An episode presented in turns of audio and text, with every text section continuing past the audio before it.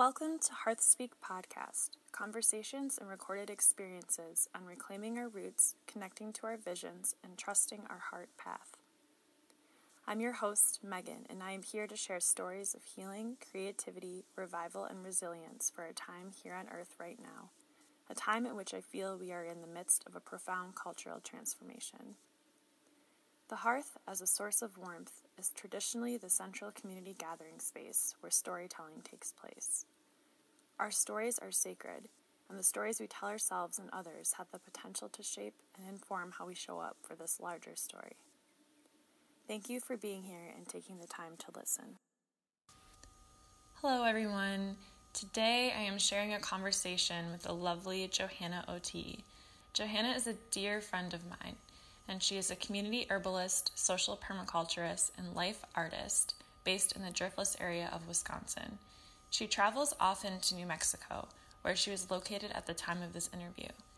Johanna is involved in the creation of several projects, including the Kickapoo Herbal Education Network, the Driftless Herbal Exchange Network, Tea for the People, and Wild Pharmacy, and has been the catalyst for so much more.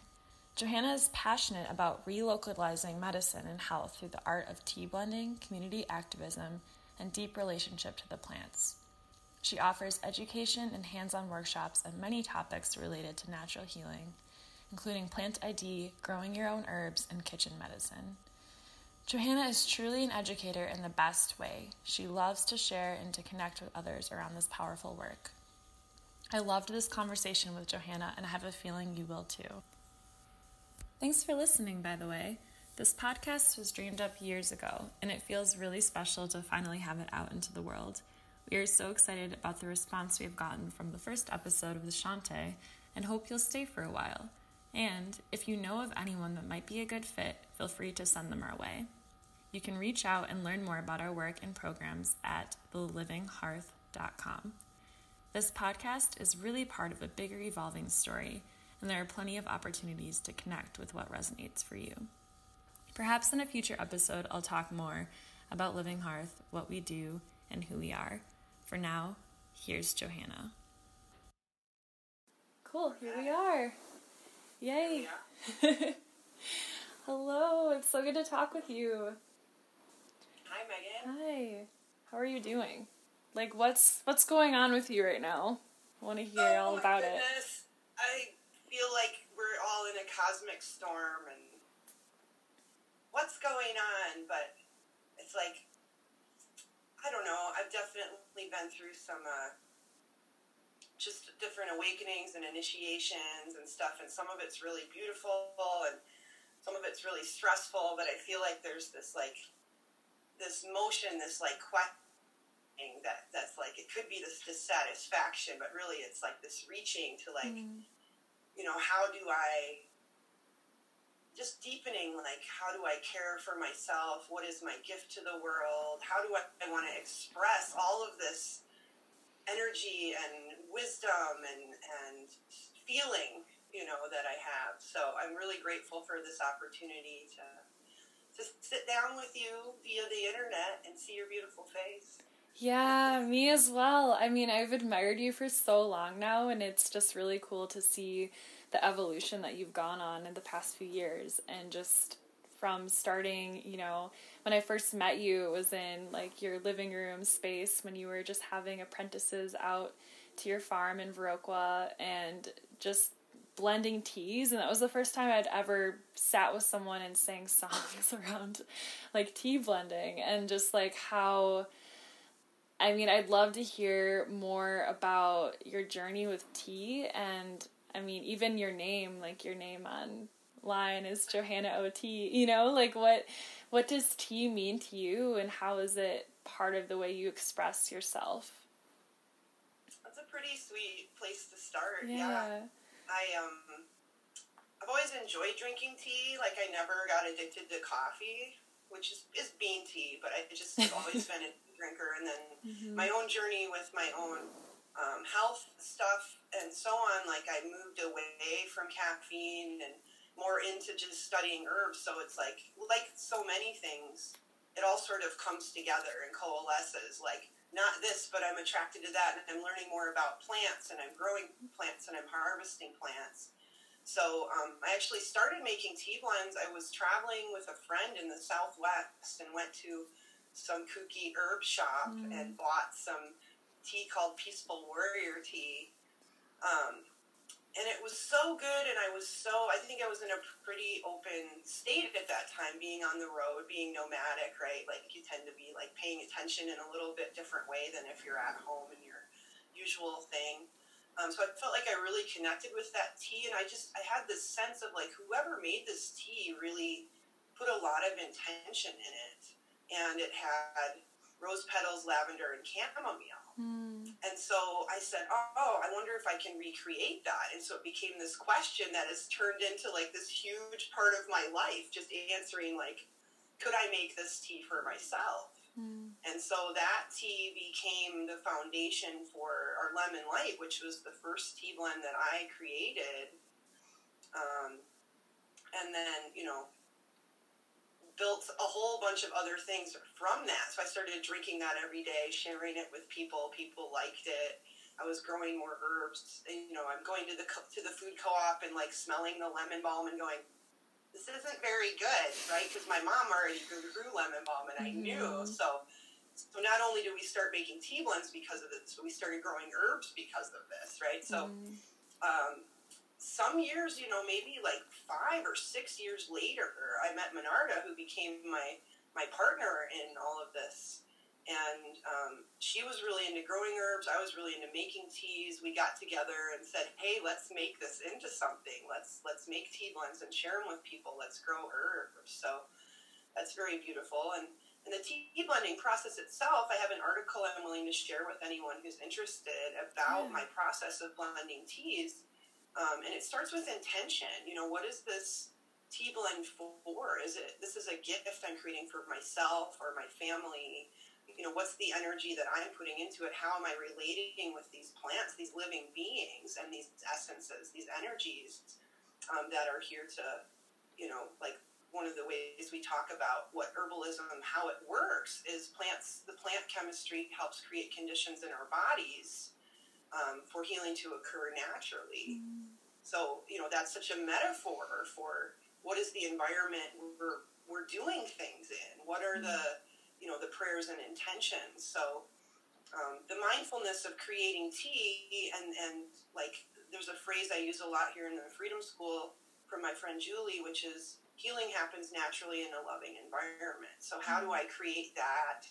and how do I stay connected? Here's some tea. Mm-hmm. Right yes. um, yeah, my name, like my legal last name is Otigum, so it was pretty natural to mm. be like OT, right? It, it's a real focus. Even though I've moved um, very much into other realms besides herbalism and wellness and so on.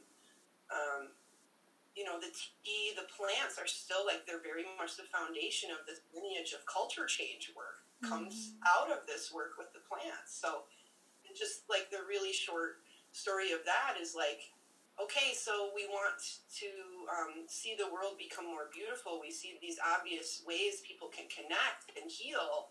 You know, we can help people connect with plants. We can help them navigate their own healing.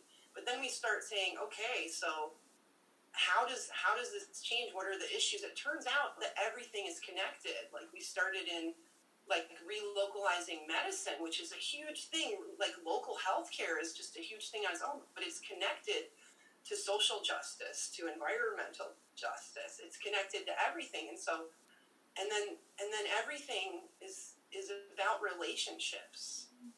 And so, like that's you know that's really the center of our work, and you know it's coming from the plants. But don't be confused if I don't if I talk for days and days and do tons of videos and don't mention plants. Like there's still this foundation of how I got here and how I connect on a daily basis uh, with myself, with the divine, with the energies of the world. So, mm. yeah, absolutely beautiful. And I found that experience for myself as well, as just the plants were kind of the gateway into all this other culture change work, as you put it, and just the really the grounding essence like we need plants we need them around we need to protect them and care for them and make something beautiful with them because they're here and they're like calling out like please like work with me please drink me in a tea please like get together with friends and community and like craft something amazing because we have that power and that ability to do that together.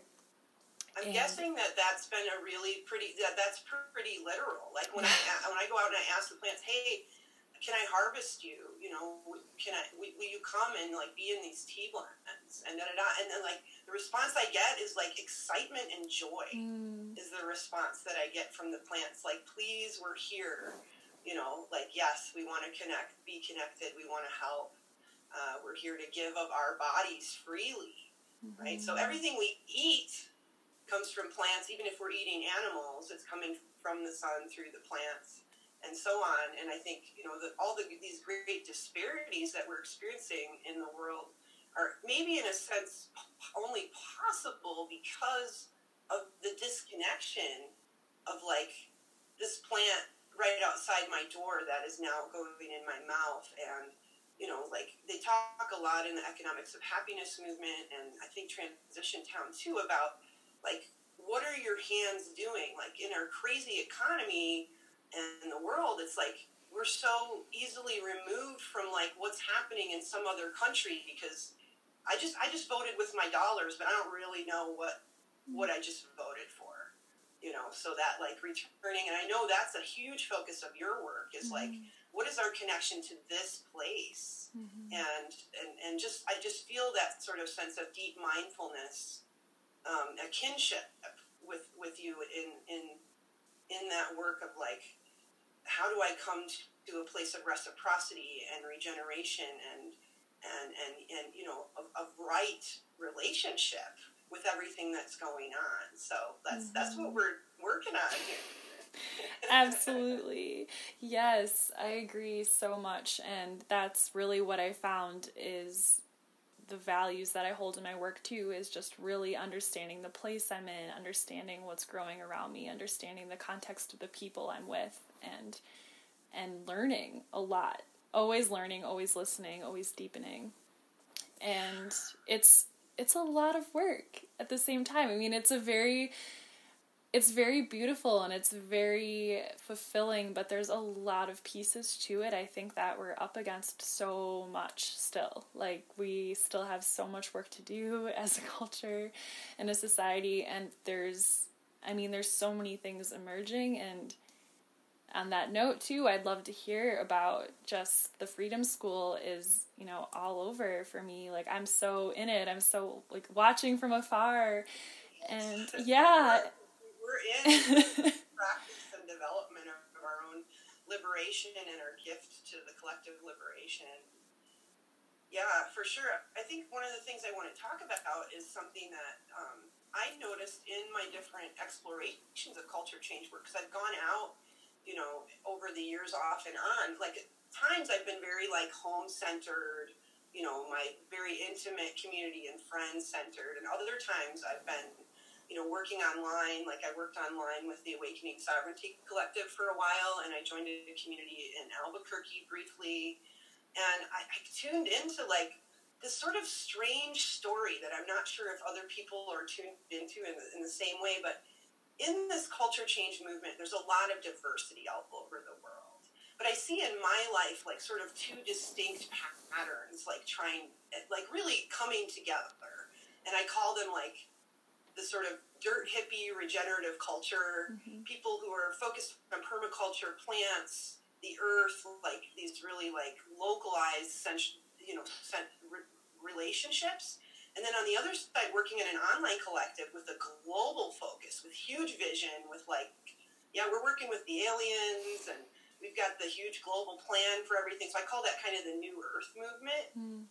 Um, and I see like both are super interested in, in most of the same things, but they do have different focuses. So of course, none of it, like I can't pick out and say these people are on that side and these people are on that side. Really, we're all you know, somewhere in the sphere. It's not even a spectrum. We're all somewhere mm. in the mm. sphere of where our focus is, is in this like culture change, evolutionary, like sort of motion that's coming out of us, and like you know, it just wants to happen. I'm, I'm part of something that's trying to happen. My my voice is part of this chorus, right? And it's like, oh my God, of course, yes, I play me, you know, in the orchestra, play my instrument, right? Let me add my voice to the symphony. Um, but so some of the differences are like, and I'm very attracted to a lot of the new earth stuff because they're so vision focused and a little more willing to be outside of society um, but not iso- but not quite as isolated. Like they're on the internet talking to each other, whereas the permaculturalists, when they pull away from society, are like on the land and not necessarily talking to anyone. Mm-hmm. So that's a little bit different. But so what I see with the permaculture folks, you know, the people who are more like really working on the land and that's their main focus is working with the land. Um, they tend to be like more body focused and um, more more like health focused in a certain way, whereas the new earthers, um, like they're more focused on like art and pageantry. Okay, so I'm really attracted to that, and, and like, and this is something that I've been wanting to articulate, and I'm grateful for this opportunity. Mm. Is that I've created, you know, along with other people, these incredible um, tea blends, remedies, these locally sourced herbs. And like you know if, if it was a perfect world i would be a very rich woman because of that. Mm-hmm. but i'm not for a lot of different reasons. And like as much as there is like a pretty um, well-known local food movement the numbers really aren't there. Like people you know are, are pulled to, to shop for convenience or price or all these things and to not take the time um, to work with a small company who doesn't, you can't just buy online or something, right? Like there's all these different barriers to it. And so that's one reason why I'm getting more interested in being on video and doing teaching and the broader culture change work. It's like, yep, these tea blends are going to be here. I'm going to keep offering herbs. I'm going to keep doing all this stuff. But, you know, like the amount of relationship and exchange that's going on with my work isn't sustaining my life.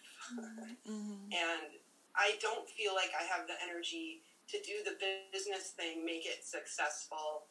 It's just, I'm not interested enough in that. I'm a philosopher, a healer. I want to work with people in a, in a more emergent way. So trying to fit what I'm doing into society is just like, bleh, mm-hmm. right? Like I really want to do something else creative. So that's what I love about you know, and I have criticisms of the New Earth movement and different stuff too, which, um, but really, like the what I'm seeing here on the ground is that I have relationships with people like like yourself who are focused on healing their bodies, including our emotional bodies, focused on uh, who am I being in the world, what is my relationship with the earth. It's, it's, it's whereas the New Earth folks like have this ability, like they're artists, they're they're revolutionaries. They're you know like intense and they're and they're they're making these beautiful things. So I'm really drawn um, to like study clowning.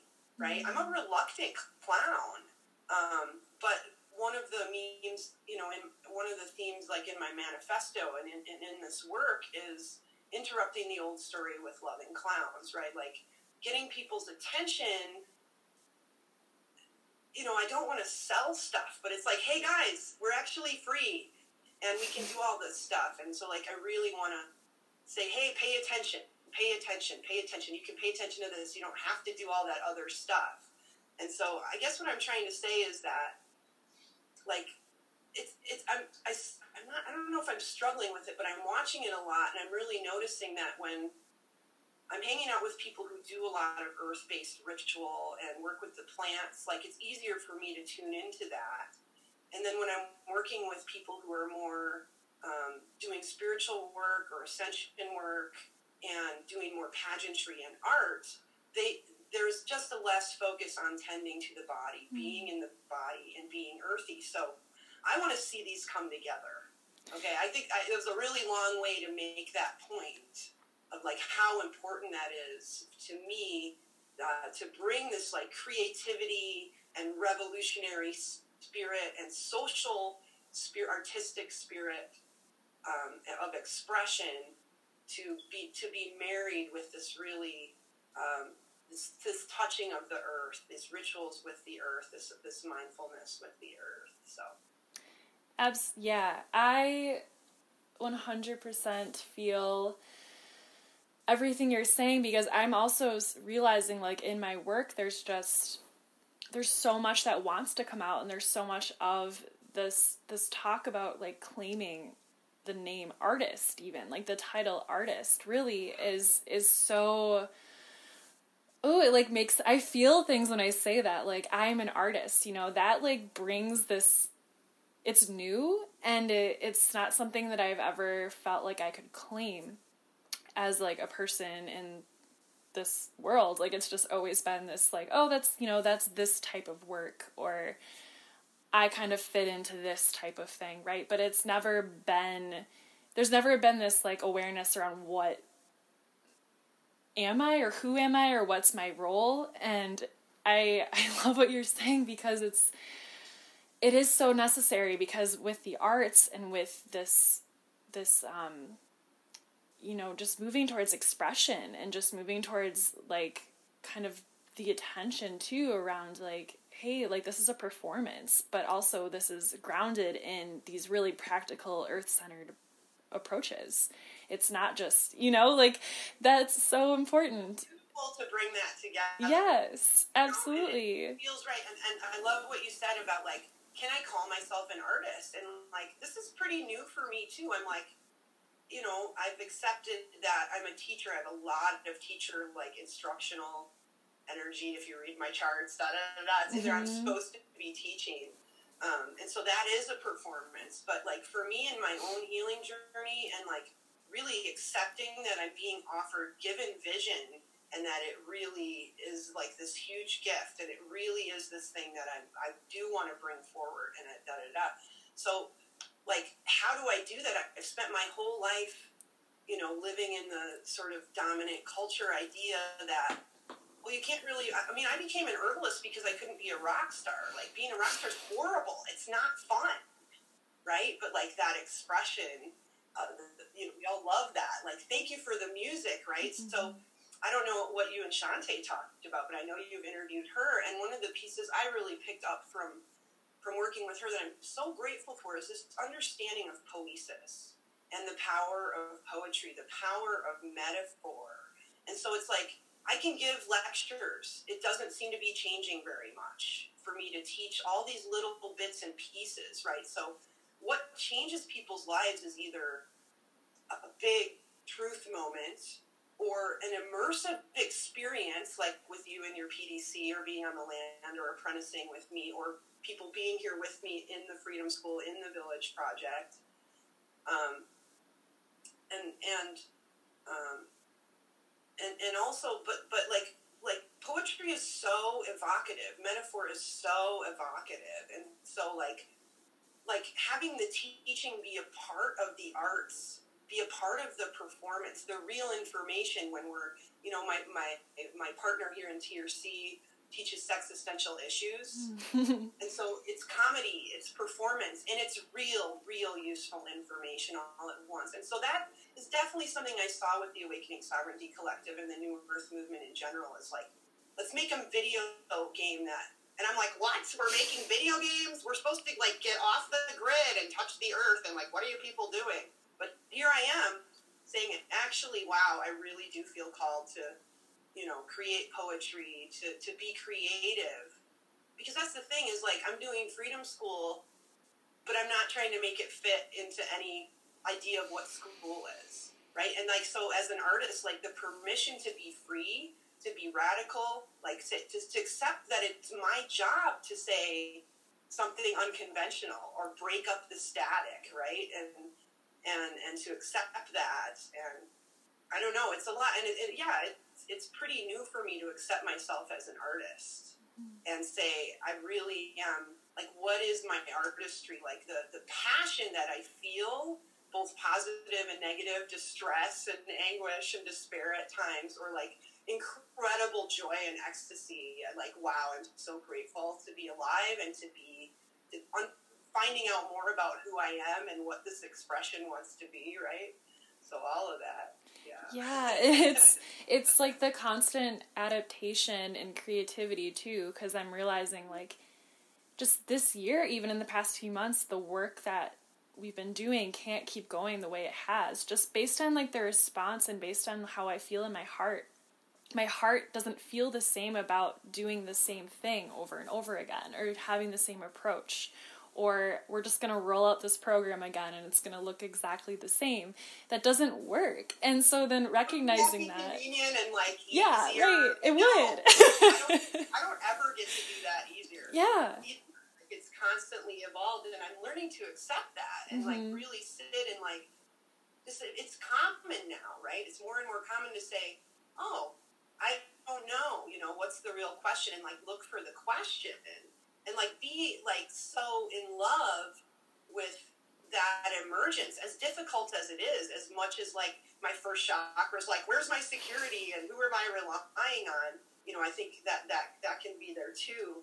Um, you know how do i create a space that's nurturing? How do i create relationships where that like help me and other people really come out? And that's that's the impetus of the freedom school for sure is how do we create an environment? Because it became really clear through many many conversations relating to vision other things that like we can help people have a, a profound healing experience and then we're supposed to send them back to where they came from where all the triggers all the environmental stuff is going on. So how do we um, become more free in the sense that we're able to develop who we are that we're able to heal that we're able um, to become whole and it's like it's i say this so much because i think it's just it's one of these traps. And it's that we aren't here to figure it all out and like retire. Like our culture's fear of death gives us this idea like we're gonna we're gonna get it all right we're gonna win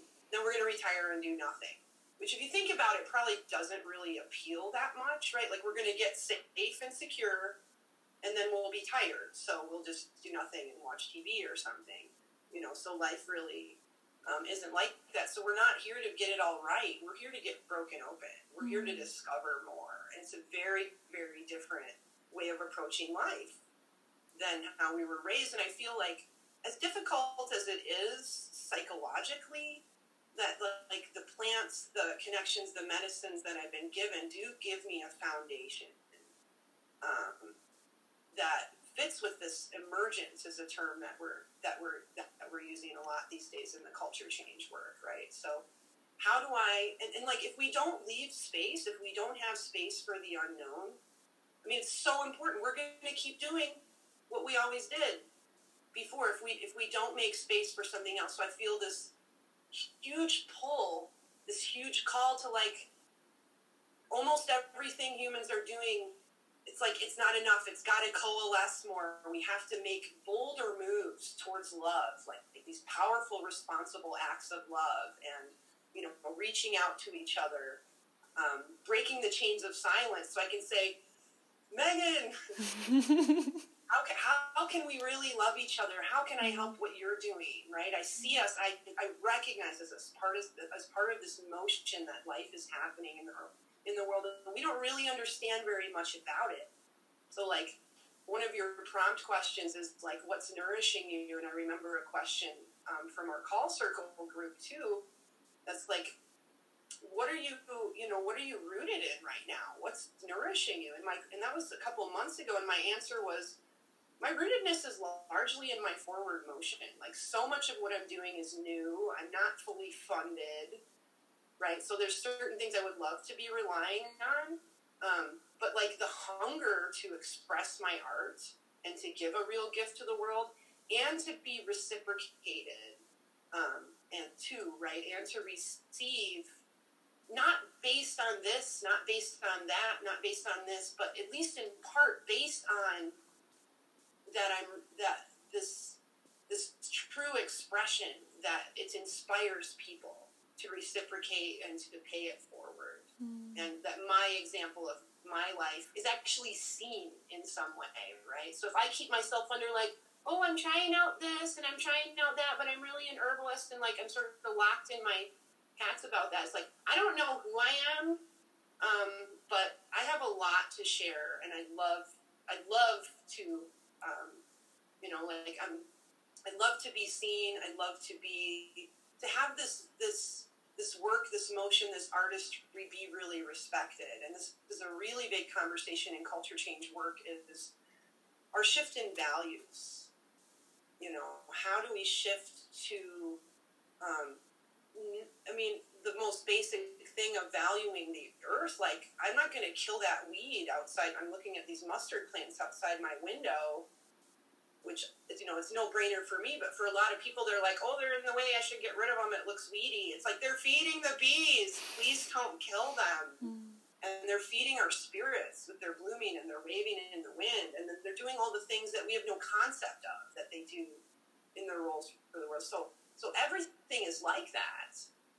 Um, you know, this, this potential, like, grounded in, like, spirit taking form you know this this this relationship.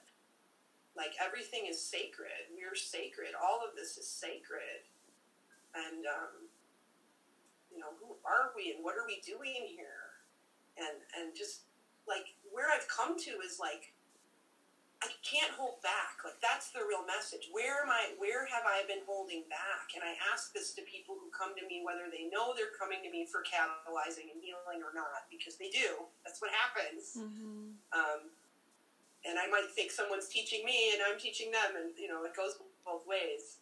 Um, but how do we get into this depth of relationship with each other? How do we find within ourselves? Like I think I had such a journey with like what my heart wanted that like when I was a teenager I, I wasn't allowed to even like interact with those dreams and like these quiet whisperings of what my heart wanted to do. There was the there were only limited options for who I could be, what I could do, whether the world was going to end or not, if I had anything to say about it. And so, like, in this process of self healing and self realization, you know, I started to allow a little more of that inner voice about who I could be, what I wanted to give, what was important to me in the world, what mattered to me. I stopped, I just slowly, it was a process of not repress, repressing it less and less and allowing it to be expressed. So now, coming from like that little place of like, I might be able to be someone who can have a beneficial impact in the world if I try really hard, to being like, hey guys, I'm over here and I have stuff to say. I'm an artist, you know, and it's and it's it's like wow. I I still am like I remember being that person who couldn't speak and like lost amazing relationships because I couldn't tell the truth. I couldn't say what was really important to me. So breaking those chains of silence, unlocking our creativity, like as I'm developing curriculum for the Freedom School and the Village Project here, you know, that's one of the principles is like my own practice and experience with breaking chains of silence with my family around race, around class, around money, around the earth, you know, around all of these relationships and, you know, gender dynamics and stuff too you know so when we break these these chains of silence um, we enter into a space between um, but we also uncover our incredible um, capacity to, to create like what I, I, mean what we're doing is in some ways is fighting apathy mm-hmm. and fighting despair and so like the pageantry it's like like offering someone some herbal tea isn't enough to combat the incredible despair. Like someone might pick that up and make it their own and really go on their journey and be transformed through one cup of tea. It can happen. But like what I'm hoping is that like this movement, like we're starting to bombard and interject and inject all these memes and these thoughts and these truths. There's there's a lot of us, Megan, right? Mm-hmm. And tomorrow they'll and we're saying, hey, you don't have to do it that way. There's other options you know? And so I'm saying, come and join the healing circus. Come and try something else. This isn't working. The directive from the grandmothers, and I've gotten this from so many sources, is like, stop everything and hold hands in the streets. You know, like talk to each other, share food, share stuff, like stop all of it. Right? So that's pretty radical. yeah. Wow. So I'm big enough to say it. I'm saying it. I'm like, stop everything, whatever you're doing. You probably just stop it and survive. I've tried it. I survived. I'm glad. Yeah. I love you so much. um, yeah, I want to hear. Can you speak more about like your process personally about breaking the chains of silence? Like, what, you know, do you have any more you want to say on that? Like, how you've how you've kind of taken this path and like what's kind of emerged for you and like also because it is such an emergent process and now I think it's moving into your work how you just show up and you just see what happens. I mean, I feel like that's kind of only allowed because you've done this work on yourself and you've really there are still so many places and like i'm so tuned into it now and it's like if i'm staying silent about something that's important to me mm-hmm. it's because like it really is a process. It's like first i'm a tourist. Like i'm slow. I don't automatically know this stuff. Okay so uh, I, I need to know what i actually feel. I have to connect with what i'm actually feeling and sensing emotionally and then mentally articulate it to myself and then find a way to share it. So that's actually at least three steps that it really takes to to break a chain. And that's if we're like allowed. So so what created the conditions that I can even be in that process? So the most important thing was that I could I did not do this alone. Mm-hmm. So I had a partner who um, really encouraged me to find my voice. I was extremely repressed. I, I talked a lot. I in the beginning of, of sort of opening this up, I gave a lot of advice to people, right? Like I need to teach, right? So I'm gonna it's gonna come out some way. Um, and then like that was so much energy I was putting out in the world, like da da da. And like I've spent my whole life, you know, in a in like a unhealthy codependent um, family relationships, you know, they're still going on. I'm not like living with my parents or whatever, but like they're still affecting me because we have deep relationships in other ways. Um, but so to have uh, to have had that like this like I always used to try to get my needs met by talking around things and being indirect. Like we weren't allowed to be direct. We can't address the elephant in the room right? Like this person's angry and that person's drinking. like, ah, right? And I'm a, like a little kid, right? What am I supposed to do about it, right? So that made me really hungry um, to find other things. So, I mean, so finding communities and finding other people, right? So I've studied books, I've uh, taken some classes, but really the deep work has been with other human beings that I developed trust with Okay, so now I trust myself enough that I can be pretty quickly intimate. I can go pretty deep, like in a circle of people I don't know very well. But I didn't start with being able to do that. I started with like, I trust one person, I trust three people. And then it was like, it's just natural to me to sort of create a commons of like, let's talk about this, right? Like, let's keep talking about it. So, so it's like, when we're talking, let's say we have a girlfriend and we both have issues with our, our, our mates, and we talk about that a lot. So we can choose to keep repeating our old stories about who's doing what and what's going on and how we feel about it and not really get anywhere. So, like, that's frustrating. And if we have some sense, we can be like, that's not working. So, somehow this idea came in that we could start reaching for something else, that we mm-hmm. could reach for excellence. And so I think I developed a really pretty profound general fluency with with healing, right? So physically, but because most of my issues were based in emotional stresses and struggles, I'm very socially focused. I'm very focused on psychology.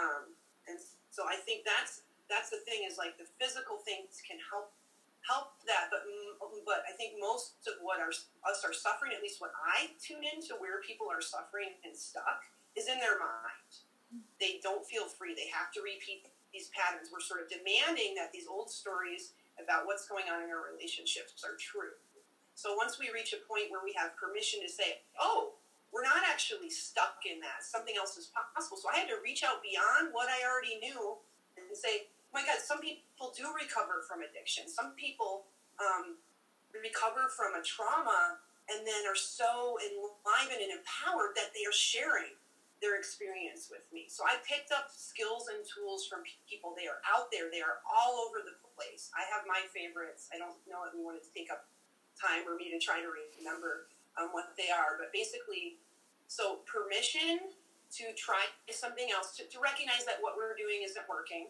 and to try something else. Seeking learning, seeking new skills, right? And really finding them. And like, you know if they work mm-hmm. Or not. You feel better or not, right? You feel like, oh my God, I was able to say that thing and be excellent today, you know, after 20 years of being afraid to really say what I thought, you know. So, and then, so once we have those permissions and we develop some fluency, we can start gently and mindfully experimenting in our relationships, right? I, have heard stories about you doing it too, right? Mm-hmm. What's happening in my family, these, these feelings, these stories that I've been carrying for 20 years, and they're starting to drive me nuts because I know that they don't have to be this way anymore. So now I think about the whole world like that and it's mm. it's the curse of the possible you know? Like okay guys so like all the skills and tools and connections and resources that we need to make a better world are here. Like what's taking you so long? You know let's go so i mean you know without judging that or arguing with it it's a beautiful thing like saying yay like let's go there's nothing we don't have to wait um, to heal you know we really can in an emergent way seek find out what we really feel, what we're really looking for, and move towards it one step at a time. So that's happening all over the world. Like, you know, the activist movements have, um, like, spirituality and activism have finally hmm. are marrying each other, and people are going to be less stressed out and more able to work together and you know all the movements of like this person's doing that and we're all competing for resources because like i want to help the wolves and you want to help the bears but there's only so much money right so like if we if we do something else we can actually you know both be helping each other and recognize that we're part of the same motion mm-hmm. in life so i identify myself as part of a great motion that's happening in the world and i do i still have like I explore all the apocalypse scenarios and like what could happen and you know I'm like and that's that's like because I'm afraid that there won't be a future. It's horrible. It's horrible. Like I don't think it's true that like our collective psyche is like this devastated emotional wasteland, but I think a lot of us feel that way. Mm-hmm. You know, I think there's a lot of despair and confusion, and then all the really bad habits that are make basically, you know, I've been describing it just in the last few weeks, emerging in my art is like we generally in our culture are like we're being used as batteries for stuff we don't agree with. Mm. And that's not okay with me. Like it's not okay, you know? So like the excuse of like I'm doing the best I can and I'm comfortable, right? Like I'm donating, but I have my retirement fund and it's not my job to help the homeless people in my community. Like that stuff just really bothers me. And part of it's that I'm I'm willing to be like, "Hi, I'm here like I know I look like a crazy person because I'm trying to do stuff with no money and like not fitting into society and like da da da but like why aren't you guys doing what I'm doing?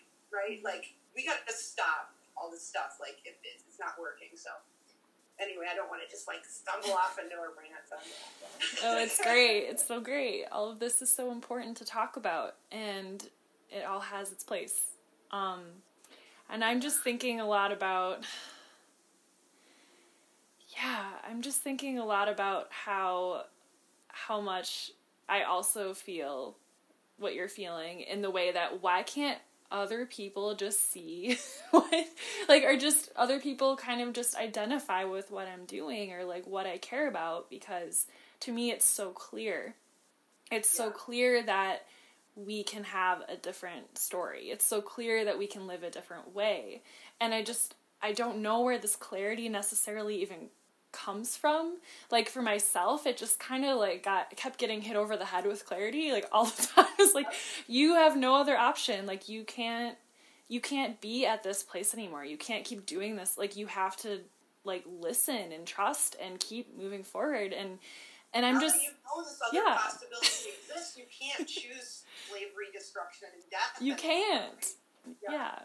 yeah. and that's I don't know what's going to happen. I don't know if I'm going to survive it like whatever, but I can't do that other thing. So we're like so driven by passion. And then like we're practical Midwesterners who are like, okay, how am I going to eat? You know, how am I going to express myself? And, you know, it's not just a Midwestern thing. Like, mm-hmm. how do we navigate this? How do we be okay now? So I want to bring in another piece. Like, so I'm really guided by vision. There's all these pieces of vision that have, like, in the last few months, have all suddenly shown themselves to be one, which I could have guessed, right? That they're all part of this greater mm-hmm. vision about these models and templates and pictures of, you know, my potential leadership in the movement and what I see, you know, what I'm being shown that we could do. So one of the things is that, like, we can have profound experiences on a t- temporary basis and they will feed our regular life.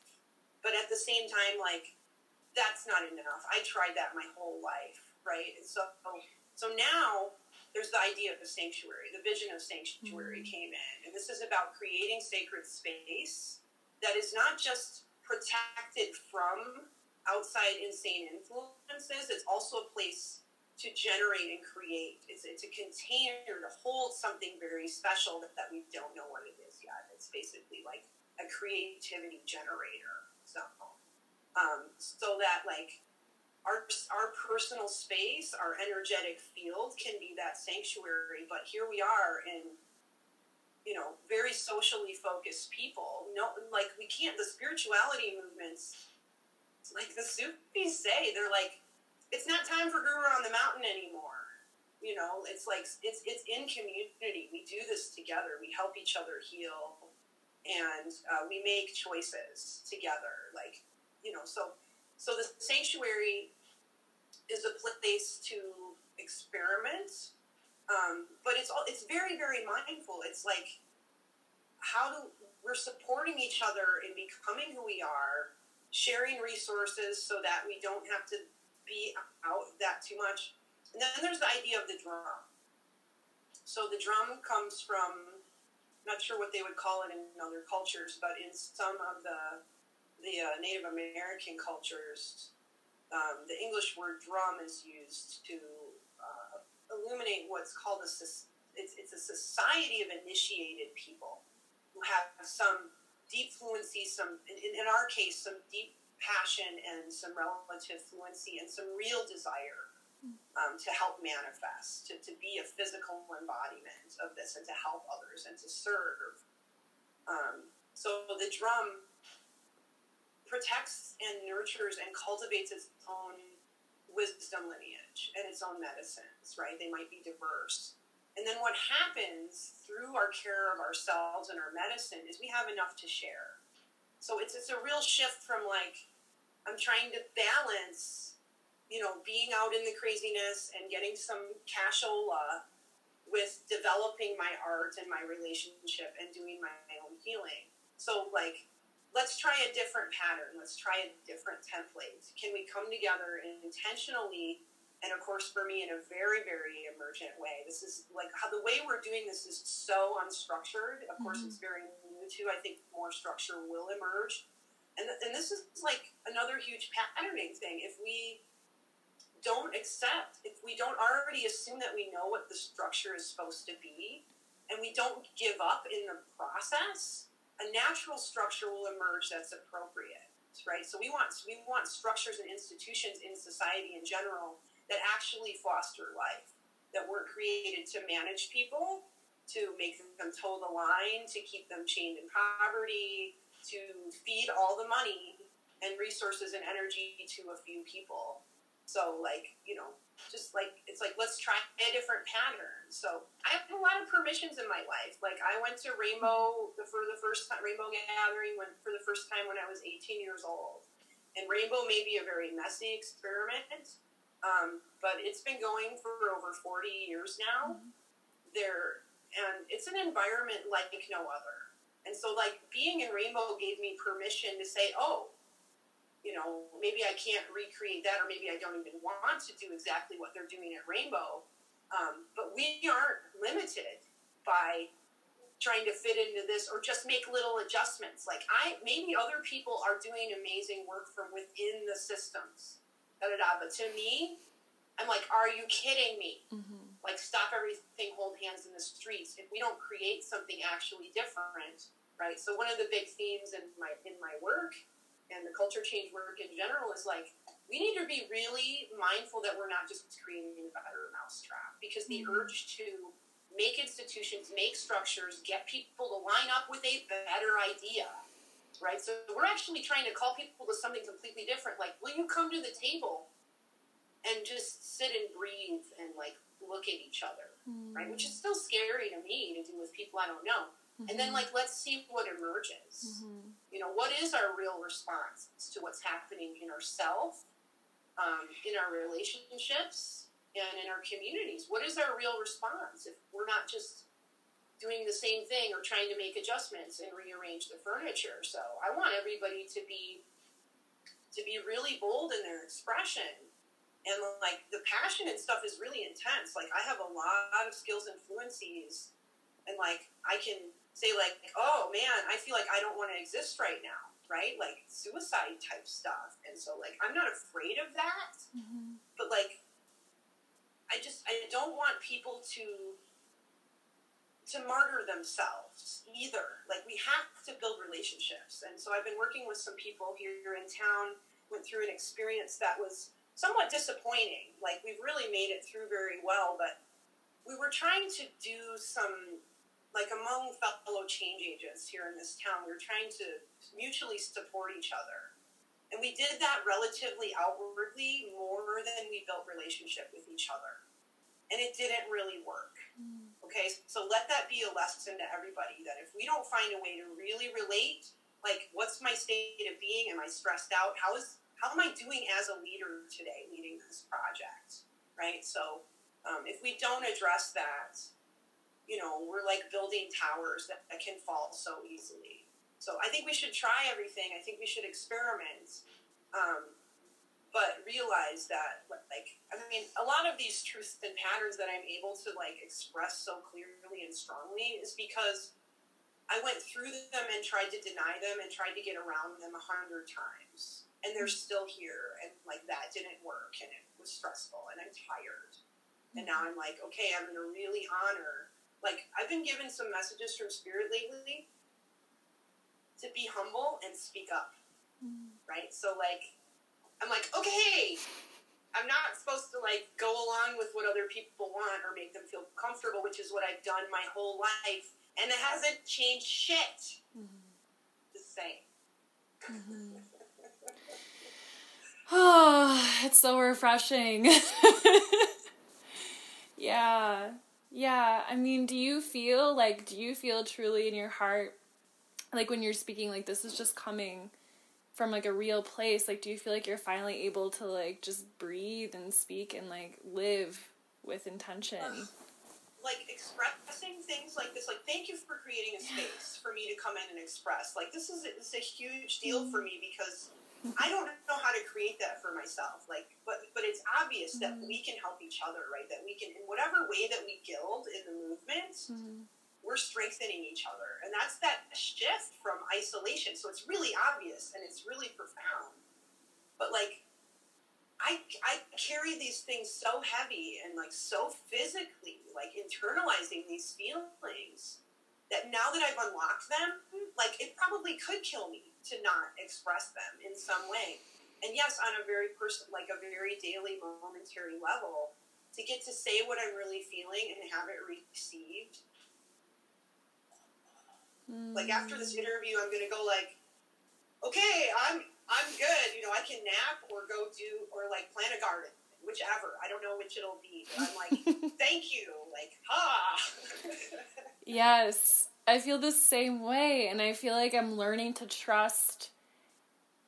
You know, instead of saying like, "Oh, I," you know, like we almost didn't have this call, right? Because it was like, yep. "Oh, I'm not in a good space." I actually like, yeah, you're right. I don't feel like I'm in a good space, but now this is what the space you know this space is needed for us to like actually move forward instead of just shutting ourselves off. Yeah right? makes me think about Menarda and her journey and her struggles with being a single mom and yeah. like, you know people who don't have a bunch of children or things that they have to take care of like mm-hmm. we're so, we have so many issues with our excess and our wealth in this country that we're able to choose to isolate, to go back to our story, to say no to things, to not take action. Like we're in this slow crisis that we can't save, mm-hmm. and yet we have the power to do something about what's going on with people around us every single day. And mm-hmm. so, like that sort of matrixy push to like, eh, maybe not today. I'm not feeling quite right. I don't really want to, and, and, and it's a trip because in reclaiming our sovereignty and our naturalness we also really do need to honor our hesitations and da da da da.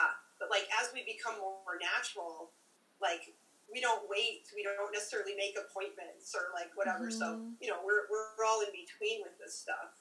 Mm-hmm. You know, so. Yeah, yeah. yeah, I'm just thinking about how this is just reminding me to continue to push forward and just like feel the feelings and come to spaces like completely raw and honest and just like I'm I'm tired. I don't know what's going to happen and that's okay. And we're just we're just practicing. Like we're practicing emergence, we're practicing being in relationship, we're practicing everything in in this moment. And that is I just, I just want to expand on what I was saying that like I look at and I mean, I can be, I can seem so judgmental. I know. I mean, like I have all these passionate feelings in the way I articulate them, and I want to be nice and kind, and it has not served me, like I said. So I'm like, ah, how do I do this? Am I going to lose my kindness? You know, becoming someone who doesn't do that. But like, really, the the the the ability to like go home and watch TV when there's homeless people in your neighborhood or whatever, like a million disparities happening in the world. Like I look at that as a privilege, not a right. Mm. You know, so like I see like, I mean, it's not like Menarda doesn't have choices about like she could technically could abandon her children and go do something else, right? Mm-hmm. Um, but like that responsibility um, to show up whether you feel good or not or all these things i'm not i'm not trying to say go that extreme. I'm just saying like look at those two different things of like your ability to make your own money and be safe and secure and have a retirement fund that might be there. Mm-hmm. da da da da you know like okay so like you have that privilege to go and do that all the time and like so some people don't have those privileges because they have kids or they can't get a job or mm. um, their place they're living just had a, a tsunami mm-hmm. whatever it is right so mm. um, yeah I, I mean i just i just see that like there's plenty of information wealth ability to capacity like there's no actual reason why everyone doesn't basically have what they need. Like life is already so full of challenges just from like growing up and like falling out of a tree and breaking an arm and then like having children and then losing your parents. Like it's already enough what we go through in life and our natural development. Mm-hmm. You know, the natural things that happen in life. Like I don't know if somehow in our collective consciousness we thought we needed more strife and struggle. Like I do, we, you know, we have to need a whole nother interview to talk about my relationship with story work and like how that's um, developed. Um, but I think it's really just important to have some vision and, and just and just realize that like I don't know what to do about it today. but I know that we have enough for everybody. And like, there's enough people, there's enough energy, there's enough hands, there's enough food, there's enough, like, the backbone of the planet is not broken, at least not yet. Mm-hmm.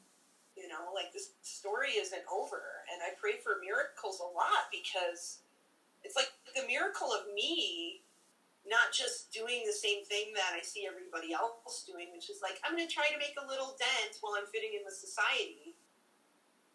You know? So the miracle of me not stopping there, right? Like, I, am not enough to do it all, mm-hmm. right? And I, I don't actually want to be famous. It's not fun. you know, celebrity status. So, but but we really do, you know, like so everything that we do to help the world is good, like psychologically, energetically, prayer, you know, and then working together, donating money and showing up, but like showing up and like showing up in our relationships. Why can't we show up for the earth? Mm. It's because of the story is about relationships, our story is about our relationship with the divine and we're saying, "Oh, I can't do that," or "I'm not enough," or all these things, and it's it's just not true. So I hope that you know I know that there's people in my life who really like the positive aspects of my personality and and and like have a really hard time with the passion, distress, despair. You know, so I'm really really grateful that there are some people in my life and they're very, very important to me, and I really rely on them, who aren't afraid of my emotions. Mm. So, you know, that's a skill we can all have too to be like,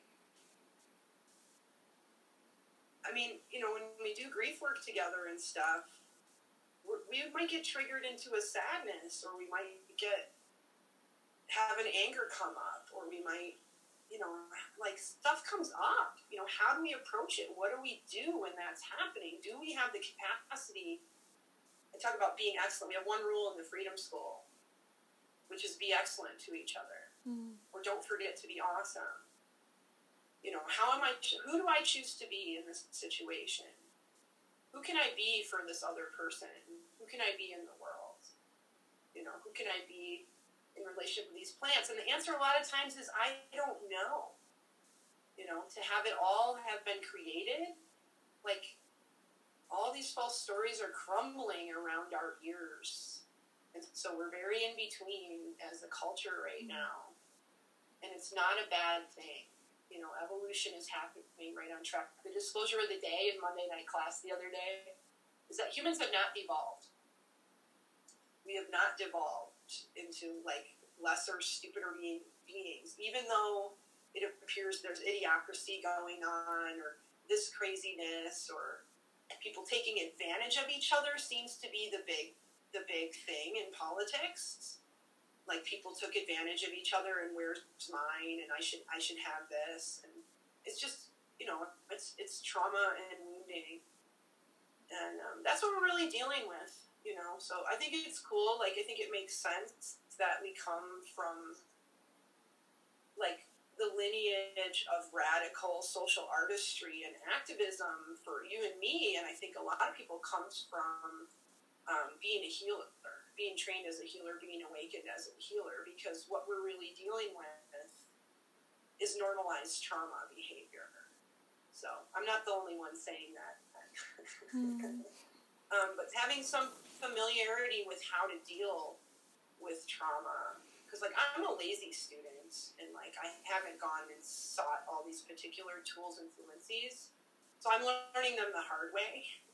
But they're out there and like we can study this stuff and it's like complaining about somebody who's traumatized and is acting out and doing insane shit and happens to have a lot of power like complaint complaining about it is like, okay, yeah, let's spend about 10 seconds on that. Like, what is our real approach? Who can we be in response to this? And I see it. I see it especially there's such a rise of, of women in leadership and creativity and artistry and coming together and standing up. And it's not just women, but, you know, like that, that power to say, no, you know, like, no, it, everybody's water, right? Like it's not like you can't have it. It's like you can't have it all, mm-hmm. right? So like there's a there's there's a real shift from this polarization into like let's find out more information or like that didn't work. We tried that for a hundred years. We're not doing that anymore. And people coming up with real real responses. And i think permaculture is a great metaphor. It's like they want to cut down there's there's horrible diseases killing off the 2000 year old trees in europe the oranges or the olives or whatever it is. Mm. And they're like well the solution is just to kill everything. Mm. And actually no like thankfully somebody had their ears open and, and, and heard the permies going hey hey hey hey hey hey you don't have to kill all those trees. Let's try this. Let's try rebuilding the soil food web. Mm-hmm. and boy were a lot of people relieved and inspired and turned on. I mean i don't know how big that movement is but i don't know how much people are aware of it in europe and elsewhere but um, you know, like just be, and it's a metaphor too, because like just because we're doing something wrong or we're the like bad white guy who's the taker or something like that, like it doesn't mean that we have to like die. It doesn't even mean we have to go to jail. Like the new paradigm is like, no, we don't do prison and punishment anymore. If you look in the tarot, the judgment card, I'm born on the 20th, so it's a card mm. for me. um, but I love that card because it says that when everything is revealed and all the stories are told, we will see how beautiful it all is. And, and, and, and like that, there was no need to, to do all of those, those things, right? There was no need to fear the truth, right? Because we're actually completely loved and completely in the right place, et cetera, et cetera. You know, so I don't know. I don't know how it all fits together. but I keep weaving these threads, right? They keep coming up, and I just I've learned to trust my intuition. Yeah. I've learned to say like I've been dealing with something in the Freedom School where I was worried about money. I was having my first chakra, you know, challenges, which are a big part of my life. They're part of what I'm, I'm working out in this lifetime about um, what I can rely on, what is security, what do I choose to focus on relationships or ambition and or both? And so like I compromise part of the vision imprint pattern here and I let somebody pay rent and stay longer. And I'm like, oh, I'm so pissed off that I did that. It's really not working very good. You know? So I don't know where the money would have came from. Um, but I really just the message is just so clear that like this extra room is supposed to have it's supposed to have space. People are supposed to come in and then pulse out, right? Like this is a place to land, and then that mm-hmm. space is, is a creativity zone. Da da da. So these patterns, these templates, these imprints, there's something we can rely on. They, they really are. So if you have a clear vision, and you know maybe there aren't a lot of instructions, there's two or three three clear phrases about this is supposed to be like this you know, in relation to that, and we follow them, you know, they really actually work, and they really do actually help create an environment that's generative and so on. So that's that's just an example of mm-hmm. like how important it is that we do on our, our intuition and, and the clear messages, and that we develop our capacity for discernment. Mm. Um, because if we're mostly feeding the matrix, which is what it appears most people are doing, right? Like that's one of my judgments. Actually, what's going on within people, I don't know. I, I really, I can't say. Like people are creative, um, and, and and like life has its response to everything that's going on. So, you know, maybe some of these permissions and expressions um, will, will help people. And, and like you were saying earlier, I think it's really, really important to do this work from the perspective of being a human being like I'm not polished. I'm wearing pajama bottoms right now, mm-hmm. um, and I didn't dye my hair, and you know, and all these things because it's like real people, real people, not just celebrities. Like I love Janelle Monáe. She is a voice of the revolution, and she's on top forty, and her art is freaking gorgeous. And she's like writing sexy songs about doing yoga and you know mm-hmm. and freedom you know so like I, that's awesome i'm really glad she's doing that not only do I not have the resources at my disposal to create something like that, I also am like, here's where I'm really at. Like I'm a human being, and I'm I'm amazing. I'm a miracle, just like you. Mm-hmm. You know, and I'm dirty. Like if you were here, you could probably smell me. Same. There's a woman uh, named Pilar here in town who's spent a lot of time in Taos, and she's a minimalist, and she speaks for the earth. And she'll like go up to people at farmers market who just moved to town, and she'll be like, "Hi, I am the local news, and I sweat. Please don't build another house here." oh yes, and humor too. Like we need more humor and we play. Do, I don't know what's going on. How are you? Yes, thank you so much. And I just wanted, you know, one more final thought before we close today. Um, the word that we often use in our work is hearth, right? And I love that word because, I mean, there's so much within that. You know, it's the word here, it's the word art, it's the word heart, and the word earth. Um, probably more if we were to look into it even deeper. But really you mentioned probably every single one of those words in our conversation today. Heart. Yeah. Here. Totally. Art. And I just I love it because in the hearth, you know, it's the gathering space. It's the you know, let's gather on the hearth, let's share the stories, let's like be in community together. Let's work towards a common goal. And I just want to hear from you like how you consider yourself to be a hearth tender or you know how do you tend to your inner hearth in the work that you do? And you know you've probably spoken to it in so many ways but if there's any last bits you want to share on that. I really appreciate the question because it's actually part of why i talked about those two um, patterns within the greater movement.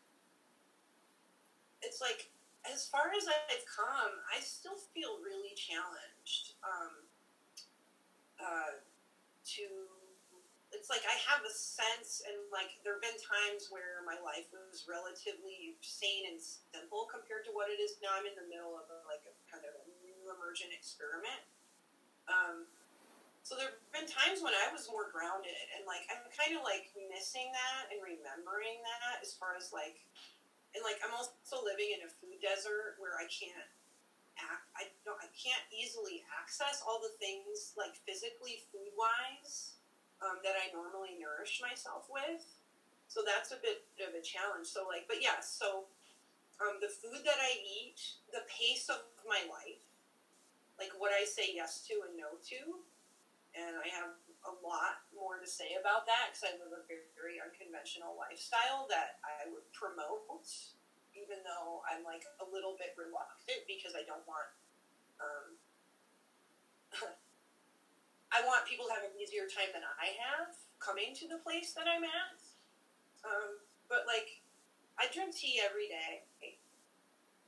I, I, I, I consume, you know, I, I, I imbibe, I bring in at least 30 different plants, sometimes 40 or 50 plants into my body every day or into relationship through smudging. Um, so I think that that really makes my brain work better and my body work better and just like being mindful. Um, like we want to make choices based on convenience, especially if we're hungry socially. We might make a lot of compromises about what we're eating or smoking or how late we're staying up or just how we're managing our time in order to have time with other human beings, you know, to get love and nourishment socially. So I think that's a really big one for people I know. Um, and then what I want to be doing is daily ceremony with the earth. So I take it where I can get it. It's like right now I'm gazing out at this garden I put in the other day, which I was gifted a bunch of plants, thank you, mm-hmm. and some straw and when it rained. And then there's wild. I didn't dig out all the wild plants. I just planted in some of the bare patches where no plants were in the desert here. So um, just taking a moment to tune in, like taking the pauses, is very very nourishing. Mm-hmm. And then like making sure like we can't I can't organize my life. I can't structure it. I'm just not set up emotionally and energetically to do that right now. Like to have regular schedules. So what we've done here in the Freedom from School is create patterns that we follow with the days of the week and like different themes. Mm. Um, so that gives us like a little bit of structure and like more can emerge. Um, so that's really important. Um, and then yeah, tending the hearth. I don't know. I mean, it's it's localization, right? So like local to my moment, local to my body, local to my own sense of like habits, patterns, and motions, local to my home space, right? So the zones, right? Like we're going. I'm like zone zero has about like five subtleties in that last statement, right? Um, but then, you know, going out from there as far as my tending, same same as the sanctuary pattern, right? Like we tend here first, and we have enough. I think that's like kind of one of the biggest patterns that people hadn't gotten. That I'm, I'm still working on it, but like tending here first, and then I, I have enough to share mm-hmm. once I've done that. So if I'm not like, because there's a pattern of like in our culture of living off and for other people's love, attention, validation, money right? When we actually have the capacity, if we have land access, mm. right, to grow our own food.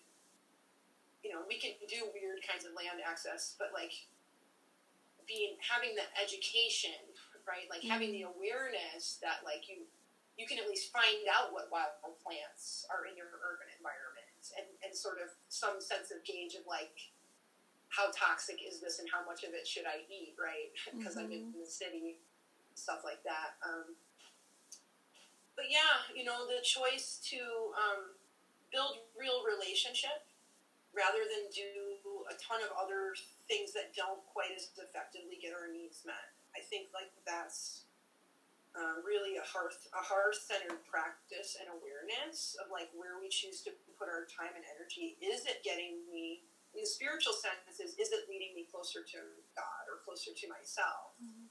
But um, you know, you could you could just like we don't have to talk about spirituality. I just think it's really beautiful. Like mm-hmm. we can mm. explain all these things in other more mundane terms.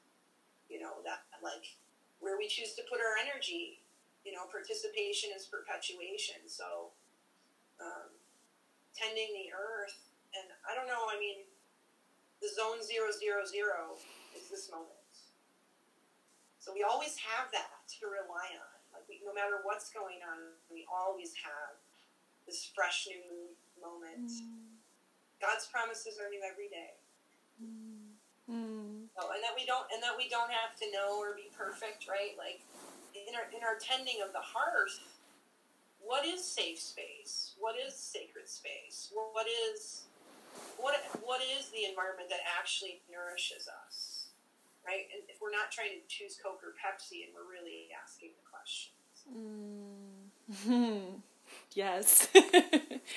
yes. Well, thank you so much for having this conversation with me, Johanna. It was so great to be able to talk with you, and I appreciate everything you have to say so much. Thank you. You too. Thank yeah. you for doing all that you do. Much love to you. Mm, thank you. Thank you for listening to this episode with Johanna. We hope you enjoyed it, and we'll catch you next time on Hearth Speak podcast. Until then, be well.